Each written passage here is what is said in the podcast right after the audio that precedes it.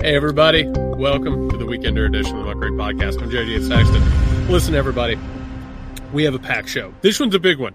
We got Trump at the Supreme Court. We got Mitch McConnell announcing his retirement as the Republican leader in the Senate. We've got Wendy's getting wild. We have 10, count them, 10 listener questions. My God, what a busy show. I hope that Nick Hauselman doesn't have any type of a voice impairment today because that would be awful testing one two i it's i well you know we'll see how the how good this uh this cafe free tea works, but I, I think we'll, I'll be able to make it through. What's your tea? What what what do you what if Nick is doing some tea? Because I I, I drink a lot of tea. What do you what do you drink? What, what's the flavor? I don't even know. Maybe it's Earl Grey, perhaps something like no. I know it's non caffeinated, which is kind of nice because I don't drink caffeine. You didn't you didn't even look at the type of tea before you I, put I, it. I was so desperate, I just grabbed it and I put it in there. I took down some. I, I took down some Earl Grey the other night. It was it was it was good. It's yeah, and you know what? You for, I forget how much tea is actually kind of nice. I don't. I, it's I don't, really it's warm. It, it takes care of you. All right. Well, that that that does does it for tea corner of the weekender. Uh, real quick, everybody, go over to patreon.com slash muckrake podcast in order to support the show. Gain full access to the show. Listen, we got we got so much to talk about today. It's it's crazy. But also uh, a reminder, the State of the Union. I, I Nick, I didn't even know the State of the Union was happening next week. Um, well, snuck you up on me the Republicans wanted, you know, to disinvite uh, Biden from even doing it. Some people were saying it. So uh, we uh, we love it, folks. We we love the the crazy GOP. That is going to be this coming Thursday, and uh, it begins at 9 p.m. Eastern. Nick and I are going to go live immediately after the speech. Uh, we are inviting our patrons to watch along to see not just our analysis and our reaction, but we'll be taping the the Weekender edition for next Friday. Then that is next Thursday. And as I grab my calendar, it tells me that's March 7th. And again, the State of the Union begins at 9 p.m. Eastern. We will air immediately after it is over. But, Nick, we got to talk about the Supreme Court, uh, the highest court in the land, uh, non biased jurors who are taking care of the Constitution in the United States of America. They have announced that on April 22nd, they will hear Donald Trump's argument that a president should be immune from prosecution for any crimes committed uh, in their time in office. Uh, this is uh, it's the big one, folks. It's the big one. Uh, what what are your initial reactions to this? There's a lot to dig into here. Well, you know, I, wa- I want to know like how are they going to argue something that's not in the Constitution? Uh, I suppose the, the, the answer to that is that that's what the Supreme Court is for. They are supposed to figure out the little gray areas that are not explicitly laid out in the Constitution. So I get it, um, but the, I think my first reaction will ultimately be or is um, they're guilty. They're saying they're guilty, mm-hmm. and now they're trying to just pull a loophole to get out of it. You know what I'm saying? And this is what Trump tends to always do. So I think this is their admission of guilt and it's hard to believe that they're going to maybe get away with this, which it sounds like they have a legit 50 50 chance of doing. Well, I, will start off by saying that uh, what what you just said exposed one of the great uh, truths of both America and also the legal system, which is all this shit is made up. And it really doesn't matter if it's in the Constitution, if it's not in the Constitution. If these people in a stolen Supreme Court, we'll get to Mitch McConnell in a little bit. If this stolen Supreme Court decides that the president is um, is, is, immune from any type of prosecution for uh, their actions within office, which we'll get to in a second, uh, they're going to do it. And uh, quite frankly, there's really nothing on the books that stops them from doing that. A reminder the Supreme Court gave themselves the power to do this. And on top of that, they uh, they are in the position to help wealthy white men stay in power and stay away from uh, any sort of uh, consequences of their actions. I'm going to say something here, Nick, and um, this is going to, I, I don't know. Maybe this is expected. Maybe it's unexpected. I'm not sure. The point of electing a president has always been to put a leader in charge of the country, and they have always committed crimes while in that office. It is almost impossible to find a president of the United States of America who hasn't committed crimes on behalf of the wealth and elite class. Um, that that has been a traditional, unspoken gentleman's agreement within the halls of power again, when the Federalists did this at the very, very beginning, they just thought that a bunch of wealthy white men of power would be able to handle themselves and, you know, they would be able to take the resources and move things around. The question here is what happens if there's a ruling on this? Like, what happens if you literally say the president can do whatever they want? It opens up a giant Pandora's box, the likes of which will put us in a constitutional power crisis. His his lawyers said, quote, that if a former president was prosecuted, it would usher in a destructive cycle. That's correct. It would usher in a destructive cycle, particularly with the way politics are now. He also said, quote, the presidency as we know it will cease to exist. Well, because of that uh, that unspoken agreement, that is technically true. But when you start making this law and you start making the the unspoken explicit, shit gets really weird. And this has a lot of repercussions that could come from it. And uh, I, I, don't think you could overstate how dangerous this thing is. Well, it's also very circular uh, because um, he would probably, there, there is a law against insurrectionists.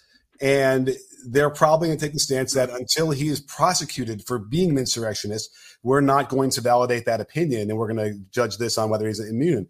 Well, how would you ever? This is the case. The case is to prove that he's an insurrectionist, and they're going to be able to push this thing back, and then they probably say to themselves, "We're going to just let the voters decide in November in a similar way uh, that they did with like, like McConnell would pretend with the, the first Supreme Court justice um, stuff. Let, us let the people vote for it. We have to deal with all the you know that stuff. But one, I want to make one thing clear: Ginni Thomas. We we're all familiar with Ginni Thomas, right? That would be we, friend of the friend of the pod, Ginni Thomas. Yeah, Absolutely. Yes who is so certifiably insane, we know that she believes the 2020 election was stolen, right? Absolutely. Yes. Now, we're pretty sure that she sleeps in the same room as Clarence Thomas. I mean, we've heard allegations. Yes. Yeah. I mean, separate beds, whatever. But they're in the, they live together. I think they probably share a lot of the same thoughts. So I don't think it's a stretch to assume that like Clarence Thomas probably thinks this has been a stolen election, and then probably Alito, and so then you get the other guys. You know, you get the um, Kavanaughs and those guys like sort of on board with some of that stuff. And I could easily see them saying, yeah, we'll just delay this thing until it's and see if he wins, and then he'll just dismiss the whole thing, and then we'll be done with it because we don't believe that it's a legitimate uh, uh, investigation anyway. Which, by the way, everything that you just laid out is is undoubtedly true but also like the circularness of it like comes back to haunt you which is well if he didn't do anything wrong and he was actually just protesting a stolen election why do you have to give him immunity from crimes right? In that case then he's just carrying out the actions that he should. And this brings us back to what so often gets lost in all this stuff nick we we live in this world where we don't question you know or many people don't question the law or politics or whatever. They just go about their lives and that you know some people think about it and other people don't. Uh, we we run the muckrake podcast which is the home for political sickos. We're the type of people who get in the weeds and talk about this stuff. That there's a reason why we're all here. Other people just sort of take it for granted that the law is the law and that's what it is. This is what it's supposed to do it's supposed to to arbitrate the difference between different realities. Like in this case you literally have millions of americans who believe that election was stolen. It was not stolen period. That's that's the end of that story. But the fact that they believe it then takes us to the next step in all of that which now all of a sudden you have the highest court in the land which has been stolen and again was illegitimate from the very beginning of its of its inception more or less like it can now go ahead and give this asshole not just immunity, but it can go ahead and give a green light for right wing assholes to do whatever they want at any given moment. Nobody in this party wants to admit that they lose anything, that reality is real. It can change, it can be malleable. All of a sudden, the general contract that a nation is supposed to be the reason why we're supposed to have nations, wink, wink, nudge, nudge, besides, you know, carrying on white supremacy and the accumulation of capital and resources and, and the uh, oppression of others, the reason it's supposed to happen is we're supposed to be a nation of laws. That's what they always tell us. That's going out the window. That's gone, basically, at this point. And we're creating a two tiered class by saying, listen, some people are above the law, other people are at, at the mercy of the law, which is how it's always been. But making it explicit the threads that hold all this stuff together, they start disintegrating. And that's when stuff gets really weird and really, really dangerous. Oh, I mean, I, we, I, I always say this that, you know, democracy exists only in so much as we're willing to believe that it exists. Absolutely. And so that's probably the reason why it's gone. It's done. You know, we've gotten such a huge section of this country that does not believe in democracy at this point, or what they think is democracy is so utterly twisted. It's it's frightening. But as much as we like to shit on the founding fathers, and it's fun to do that, we um, should.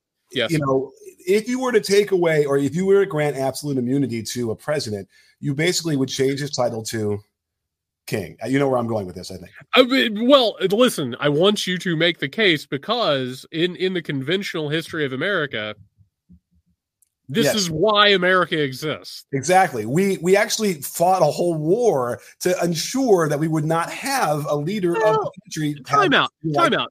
Let's because this is our show and this is what we do. That was the rhetorical reason. Uh, well, we uh, well, give them like it's forty percent of the reason, right? Well, I I think 30? I think you want to be free of the taxes and the economic control, and therefore everything that the king does is tyrannical. And also, you want to get away from the European-based, like religious control. Like, yeah, that that that is part of it, but do not underestimate the fact that they wanted more economic control over their destinies. All right. Well, I will say this: in the amicus brief that was filed by Laurence Tribe et al. Uh, about this case, they cite uh, an unending amount of the founders and the, the writers of the Constitution who were explicit in their oration that they would they did not want to grant absolute immunity to the president. And the question though is is that while he's in office, there seems to be enough of a coverage there where you know, I, and that that has sort of made sense in the past. But once he is out of office, and you know, even Mueller was a guy who weighed in on that, like accidentally or not. Um, there is no way to be able to have him protected off of after that. Um, so this whole thing is just, uh, especially because there are so many originalists on the court right now who want to live like it's 1777 or whatever. What's when's the Continental Congress? 1790. When did they no. When, when did they when did they actually get written? When did the Constitution get written? You don't know. Well, the, the Constitution uh, goes into effect in 87. 87. So yeah. you know they want to live like it's like you know it's 1787 and um, and yet they're not going to they're not going to respect that argument that the founders themselves uh, will have used, and they'll use their own argument against them about why they can't give him absolute immunity. And I have a feeling that it's going to be uh, they'll just put it off. They're, they're not going to be able to have to make a ruling.